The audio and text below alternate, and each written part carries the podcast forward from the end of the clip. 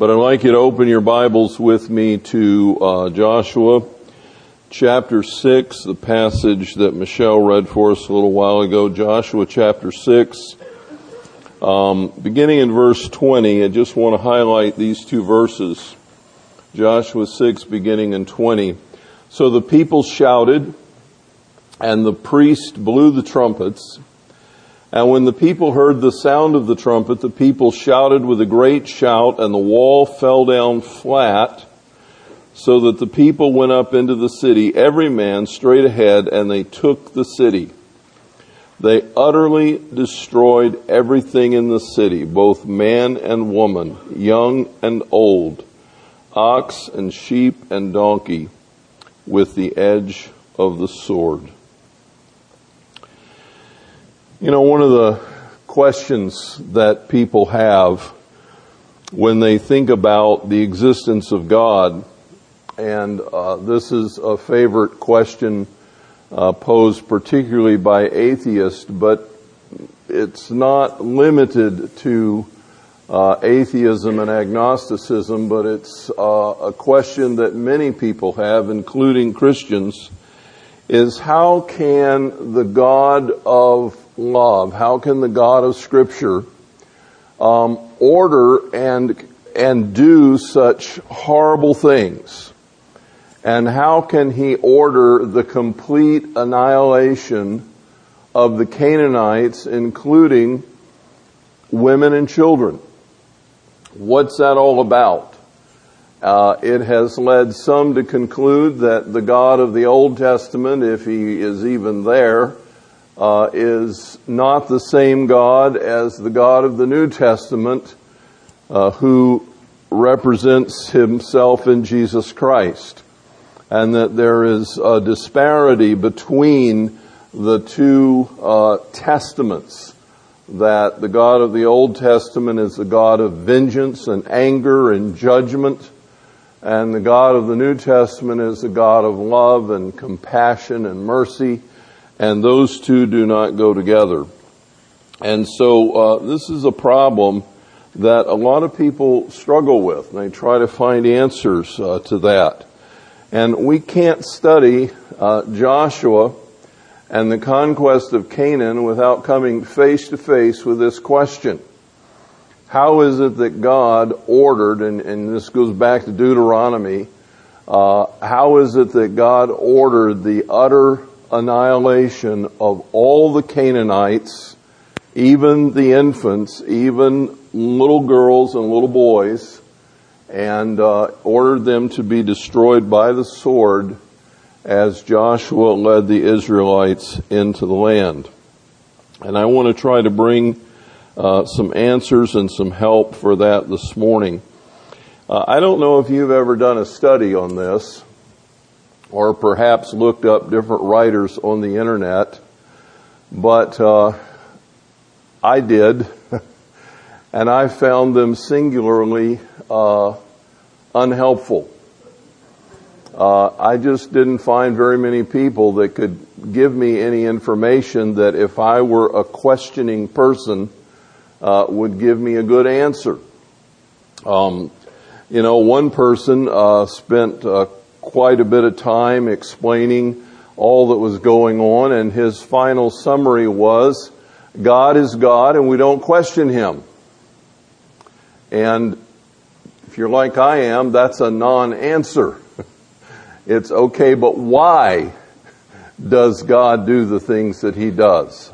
Give me a reason that can satisfy my understanding. And then the, the answer to that is, well, God is never going to satisfy your understanding. You're not supposed to understand. You're supposed to simply believe. And uh, I have a little bit of difficulty with that because while faith indeed is is a step uh, beyond ourselves and putting our trust and confidence in God, the reality is that God gives us plenty of reasons to believe. He doesn't say, uh, throw your brain away, you're not going to need it anymore. Just trust me, uh, because uh, I, you know, I'm God and I'm always right and you don't need to worry about it. He, he gives us reasons that appeal to our sensibilities uh, that give us a rational explanation and understanding of God. Not that we can ever fully grasp Him in His totality, but He can certainly give us enough information about Himself that it will give us a good uh, foundation for our faith. So I want to try to give you some reasons this morning why God ordered the annihilation of Canaan. And for me, it begins with understanding the background of the Canaanites. We kind of get lost sometimes in biblical history. We have a tendency to see it as uh, isolated snippets here and there, uh, and we don't have any concept of the timeline or what's been going on uh, in the background that uh, surround the events that are highlighted. But the the Canaanites uh, at the time of Joshua really are not that far removed from Noah. And if you consider the fact that God started over with Noah, by the way, it's interesting to me that people do not have quite so many questions about a flood that destroys the whole world as they do about this disturbing verse that says, uh, kill all the women and children. That, that gives them more grief than the fact that all the women and children died in the flood. But anyway, we go back to Noah and God selected Noah because he was the only person who found favor in the eyes of God at that time, at that moment in human history. And God preserved him. And so when Noah and his family came off the ark, there had been a cleansing of the earth. There had been a destruction of the, the ways of man that, as the scripture put it, the thoughts of man were evil continually from morning till night. Every person was given to evil. Noah comes out of that purging, out of that cleansing, and he brings a fresh beginning. And Noah is a preacher of righteousness He's a man who knows God, knows the ways of God, understands the character of God. And through Noah, the human race is sort of reborn as he begins to proclaim uh, the character of God to all of his children and grandchildren and so forth. And so from the time of Noah, which was approximately using a biblical basis for the timeline, 2500 BC to Babel, which was about 400 years later, to the time of Abraham and the time when God appeared to Abraham and made the promise. I'm going to give you uh, the land of Canaan, all the land that you you can see from here, all the land that you put your feet upon. I'm going to give this land to you. It's my promise to you. It belongs to you. But he says, the iniquity of the Canaanites is not complete. And so I'm going to delay that for 400 years. And after that 400 year period, then I will give this land uh, to your uh, offspring after you. Remember how long people lived before the flood?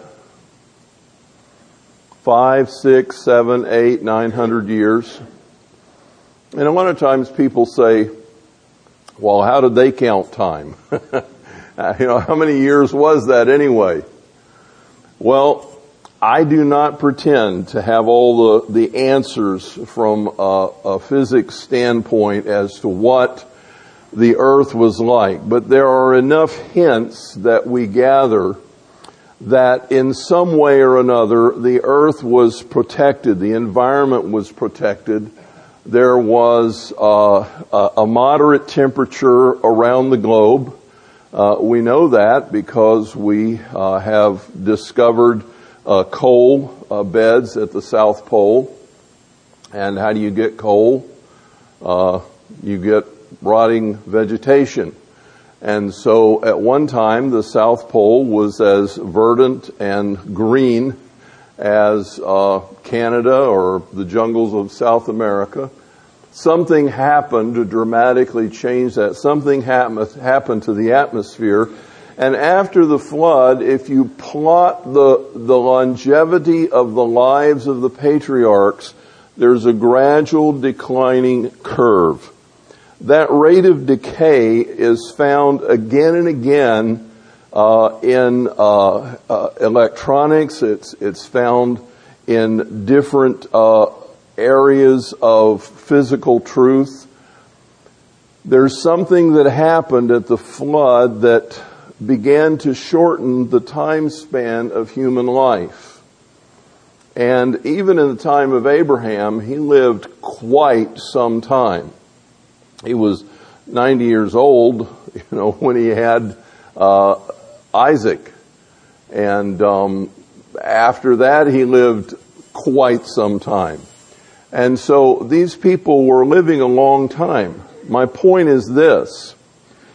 There may have been a grandson of Noah still alive at the time of Abraham. Or a great grandson they were not that many generations removed. You know, if we go back and think about uh, who do you know that came over uh, with the pilgrims, what relative of yours? You think I don't have a clue. You know, that was uh, generations and generations ago. In fact, now we consider a generation to be about 20 years. So you have five generations in a hundred years. But in the time of Abram, it's entirely likely that a couple of hundred years equaled a generation.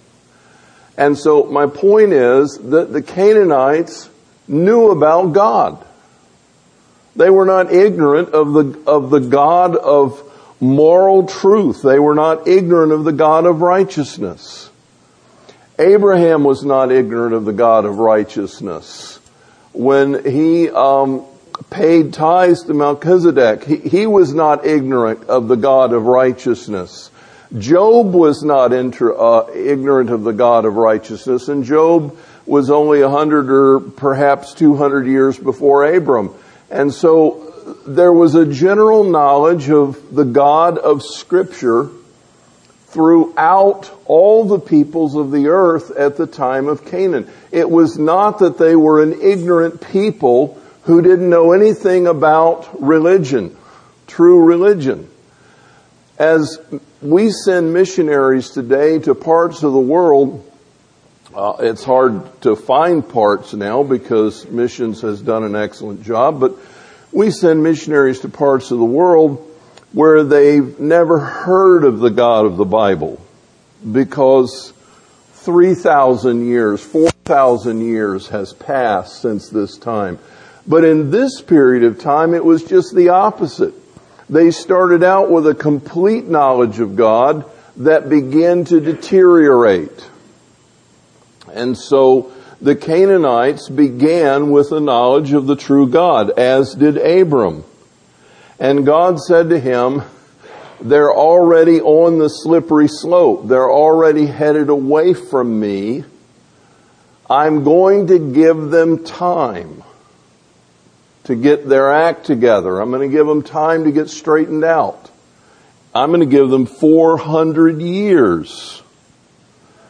And after that period of time, he says, when the iniquity of the Amorites is complete, then I will give this land to your offspring. So why was it important then? Uh, uh, so take that backdrop and understand that the Canaanites started out with a knowledge of God. Why the total annihilation of the Canaanites? Well, the Canaanite tribes were farming tribes who depended on the fertility of the soil. And one of the things that the devil wants to do is to distract us from the goodness and the provision and care of God and to distract us from the, the primacy of a spiritual walk with a holy God to a very earthly grounded experience in worldliness. And so most false religions of the world, although they have supernatural gods in their religious uh, beliefs, they are in one way or another anchored to the things of this earth. The Canaanite tribes were anchored in farming and relied on the fertility of the soil to provide for them their livelihood. And so their religion uh, became centered around sacrifice and fertility for an abundant harvest. They worshiped Baal and the little Baals and Asherah. Now, Baal was the god of uh, rebirth and fertility, and Asherah was uh, not exactly his wife, but it was his female counterpart. And the Baals and the Asherah were revered as the ones they depended on to provide for them a bountiful harvest. So how did they worship the Baals and the Asherah? Well, their practices included the sacrifice of the community firstborn, because Baal was also the god of death and he was the god of rebirth. Things would die in the fall, they would be reborn in the spring. That carries through. Uh, the Roman goddess Ishtar, by the way, does that sound like anything you've ever heard of? Ishtar was uh, the goddess of spring fertility and new birth, and so we adopted the name, call it Easter, and uh, did all kinds of interesting things to the resurrection uh, and our celebration of it. But I'm not going there this morning. But their practices included the sacrifice of the in the community of the firstborn, the sacrifice of children for special request, public ritual sex for blessings of fertility, communication with demons through mediums. They would have worship experiences and they would have uh, public celebrations where people would take on the costume and nature of the Baals and the Asherah and they would have sex in the square in front of all the community. We think our nation is going downhill. We're not there yet. I don't know how much longer it'll be. I think we're headed that direction. But um, this was a, a land that had become morally vile and utterly filthy in its mentality. You can imagine a whole people that were given over to uh, fertility and, and sexual rites that were practiced openly and publicly. Add to that the sacrifice of children. Add to that demonic worship and the consultation of mediums and spiritists and put that all together and you have a, a, people that had given themselves to total rejection of the ways of God that had been passed down from Noah so that the entire community was steeped in pagan uh, ritual, public immorality, human sacrifice, and demon worship. This was Canaan. 400 years after God said, I'm going to give you a chance, this is where they ended up. In utter wickedness. And so why then yeah, okay, you, you can almost understand, okay, this is why to destroy all the men. But we're thinking in terms of modern warfare. We get all upset when there are civilian casualties. It bothers us when women and children are killed in warfare. Talk to some soldiers if you can get them to talk to you about Vietnam, about the wars in Iraq, about the kinds of things they had to deal with. You know, you would like to think that they uh, were coming in as the rescuers, the savior, and dealing with the, the wicked men who had led their nations astray. But uh, my cousin, who was a Marine in Vietnam, talked about uh, the children who would approach the caravans of soldiers. They loved the candy that the soldiers had, and, and many of the soldiers, tugging at their heartstrings in our American way, would give out candy, and they would they would run up to the jeeps and to the to the um, various trucks in the caravan, and and they would want candy, and they would have grenades and various bombs. And when they would approach the caravan or, or the, um, help me out, what am I trying to say? Convoy, thank you. When they would approach the convoy, um, they would detonate their bombs, blow themselves up, and kill the soldiers. So my cousin, what, what would you do if that were the case? My cousin said we carried long sticks and, and heavy boards and when the kids got near, we batted them in the head. We knocked them down. We, we didn't want them anywhere near us. They had to learn, don't approach the convoy because we don't know what you're up to. You know, some of you saw the, the movie American Sniper and his first kill was a child who was carrying a bomb to detonate against his own people, you know, against the, the American soldiers. We want to tidy war up into this nice little package and put a bow on it and say we can isolate it to this kind of uh, combat and, and we're going to not get involved in this other kind. War is messy.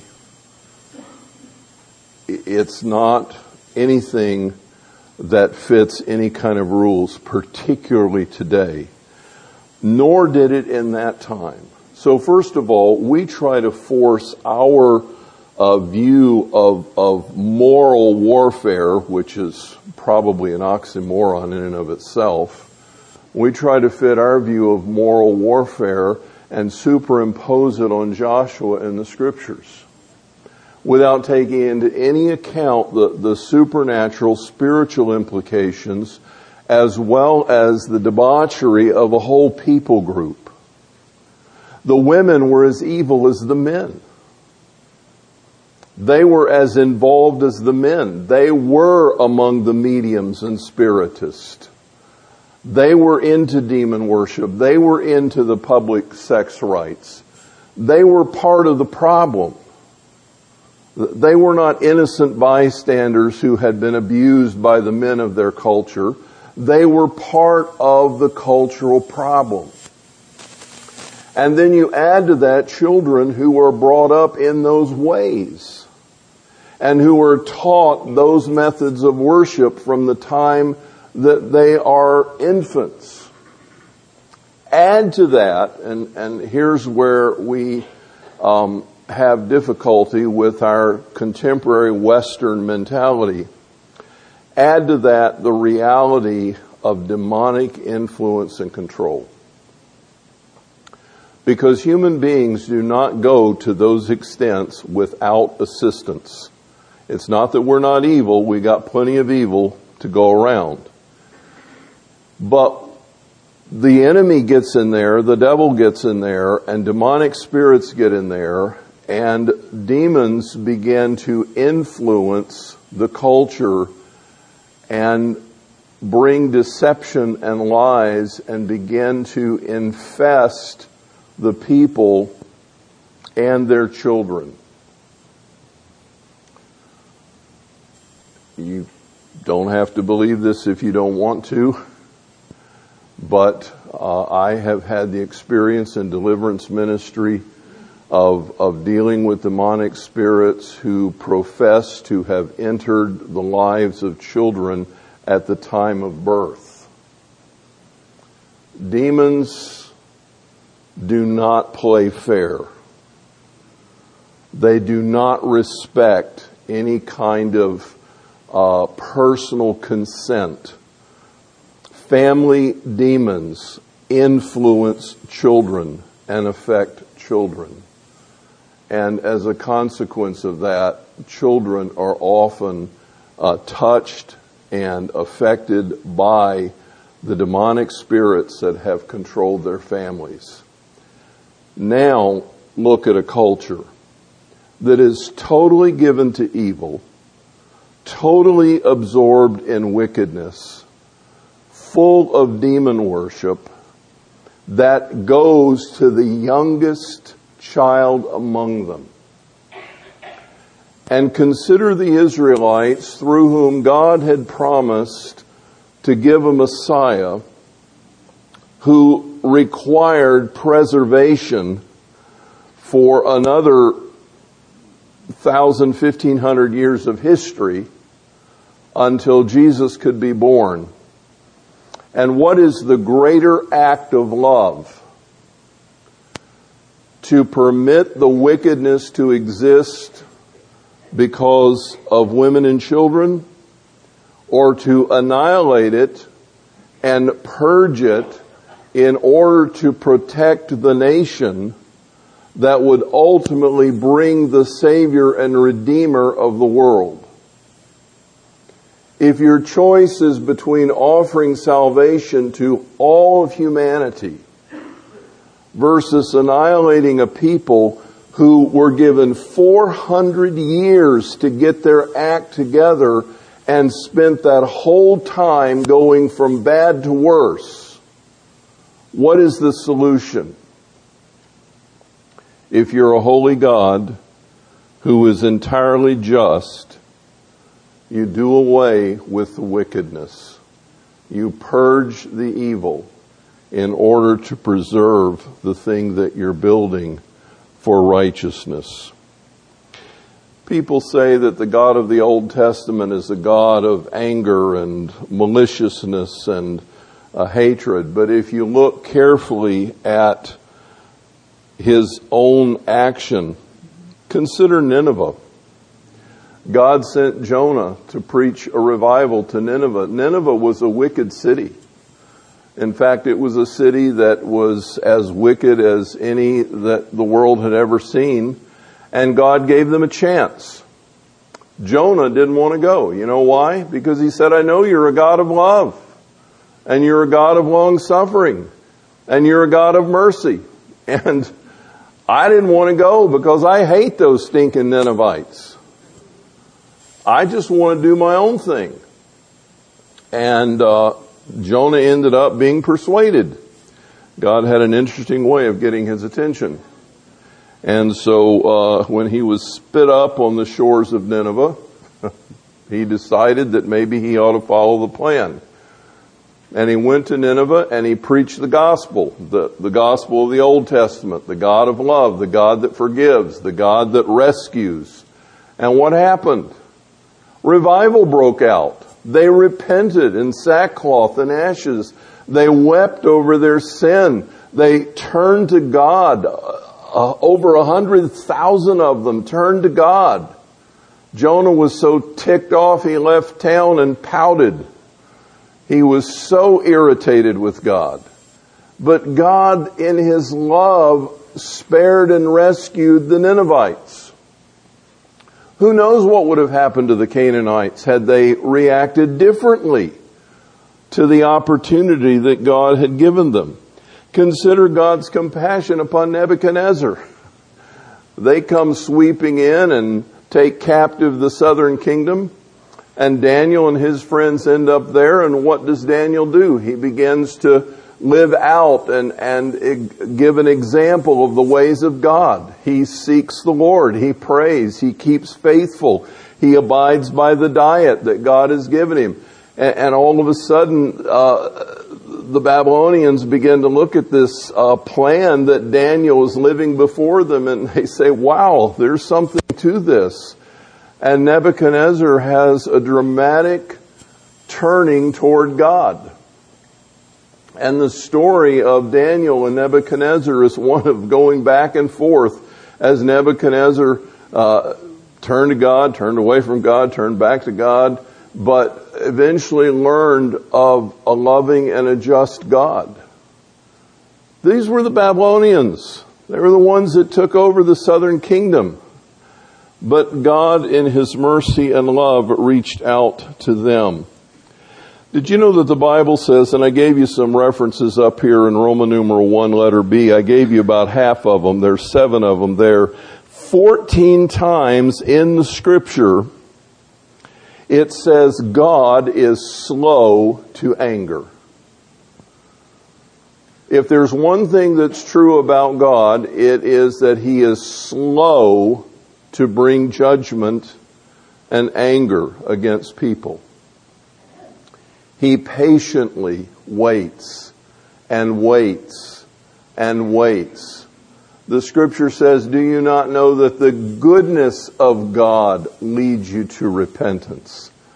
That God sends His rain upon the just and the unjust and causes the sun to shine. Who is the God of harvest fertility? It's the one that sends the rain and the sun. The God of heaven. Who is the one that, that loves the unlovely? It is the God of grace and mercy. He is slow to anger. Just think about that a moment. Aren't you glad that He has been slow to anger with you? Aren't you glad for that? Aren't you glad that God did not give you the smackdown the minute you stepped off the path, but patiently and lovingly coaxed you back to the journey or waited for you to wake up and get back on the path. That's God's nature. He is slow to anger. He is a God of great patience and of great mercy. And that is his character throughout all of scripture. He loves people. He knows them by name. He cares about them throughout all eternity. And yet the scripture says, it is a terrible thing to fall into the hands of the living God. If we persist in evil, if the ungodly persist in evil, there will come a day of judgment. There will come a time. Who knows when that time will be? One day, if there is not revival and repentance in the United States, a nation that was founded as one nation under God and that cherished religious liberty will be a nation that comes under God's judgment. And yet, how long has God waited? 400 years. He has been patient. He has been long suffering. Do not fear the one, Jesus said, who can kill the body, but fear the one who can cast both body and soul into hell. You know, the scripture says how precious in the sight of the Lord is the death of his godly ones. For those who love the Lord, God leaves us here on this planet until our task is done and we have fulfilled His purpose for us, His mission. And then it says He is anxious to bring us home to His heart. And how precious the day that we move into His presence. But to fall into the hands of, a, of an angry God who is ready to bring judgment by casting both body and soul into hell, that is a sobering thought. And people need to take heed. In the final analysis, God made us and He owns us. You see, we didn't make each other. Not really. Yes, we have children, but only because God designed us to be procreative. they don't belong to us, they belong to the Lord. Human beings are God's, they belong to Him. He is fair and just in all that He does. I guess in some ways I'm going to give you the same answer maybe. God always is fair. And we may not always understand, but He is always just, and He is always loving, and He is always gracious. That's His character. That's His nature. What if there had been a Canaanite that had held back and stayed away and followed God? What if there had been that person? What would have happened to them? Had they been killed in the conquest of Canaan, where would they be? In God's presence. Do you suppose there were any true believers in the Twin Towers the day that they fell down? Don't you think there were? True followers of Jesus Christ. I won't begin to tell you if I think that was an act of judgment or not. I don't know. I think when we make those brash statements, we're way out of line. We don't know what's the judgment of God and what's the wrath of the devil and what's just the, the nature of nature. We just don't know those things unless God tells us and most of the people that think God told them, I think uh, been drinking something. But I am pretty sure there were followers of Jesus Christ that died in that. Does that mean God didn't love them? Don't fear the one that can kill the body. That's not the end. And we move into His presence and we spend eternity with Him. It doesn't get any better. We're designed to love life and, and to want to live. We're designed to cherish and value life. But when the time comes for those who know Him, going into His presence is not the worst thing that can happen.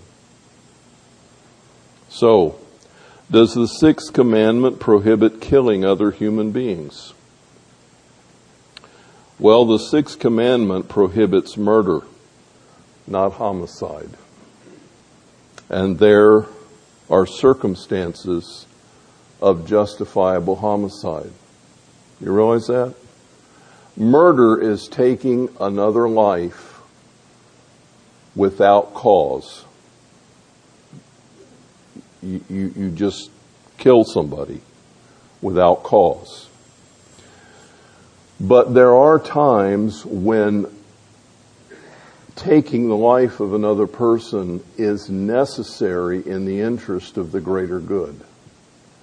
Uh, scriptures have an interesting thing to say. They talk about the thief that breaks in the night, and I and I listen to the rhetoric today um, as we are having a raging debate in our nation over gun control, and um, you know, you hear these macho uh, people that say, somebody breaks into my house, I'm just going to shoot them.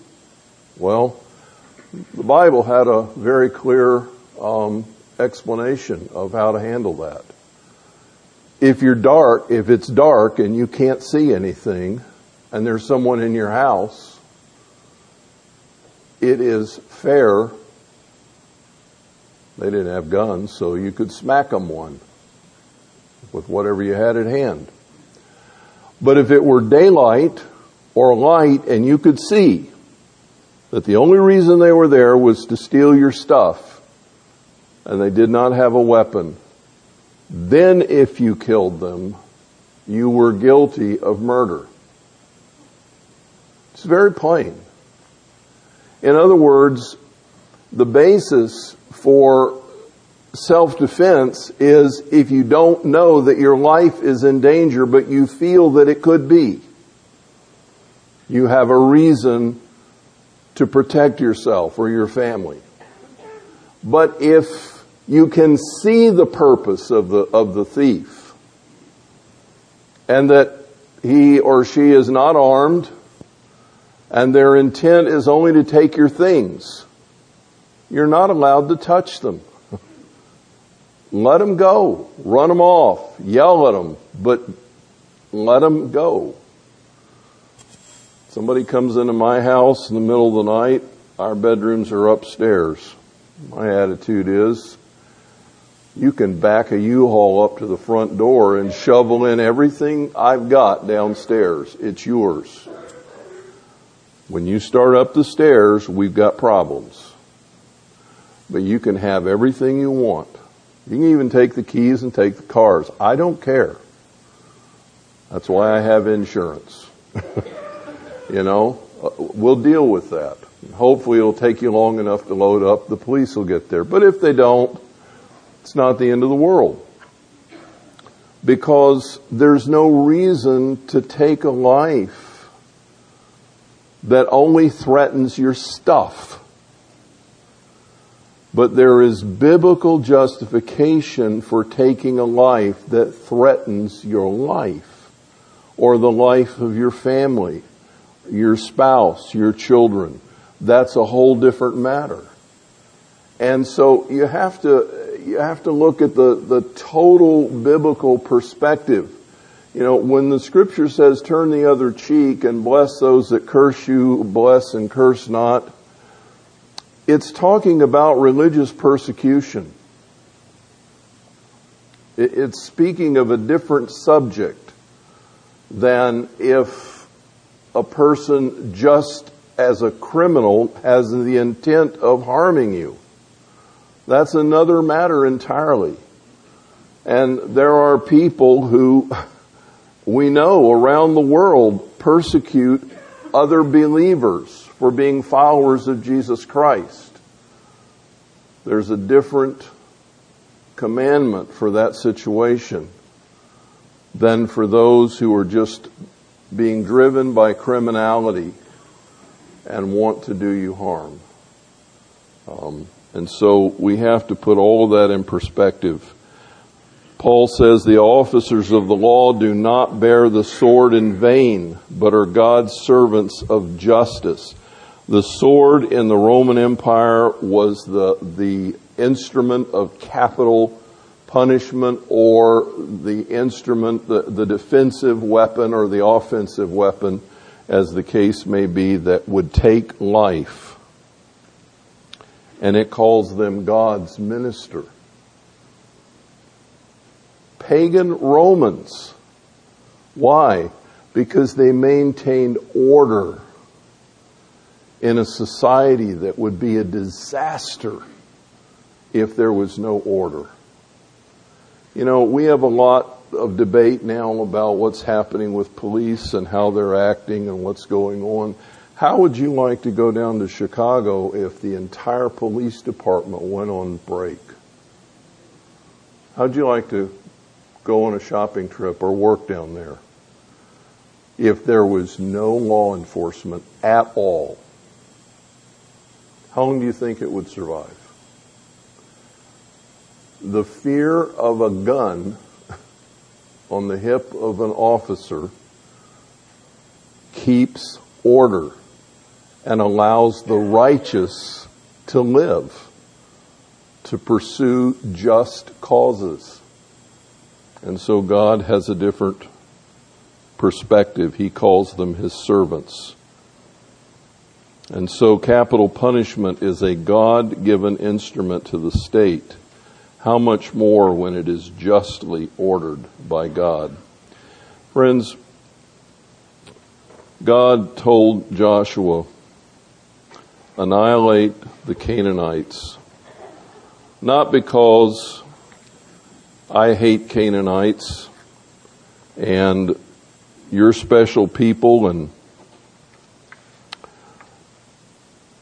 I'm going to let you do whatever you want, but because I am making of you a great nation through whom I will bring a Redeemer who will save the world from its sin.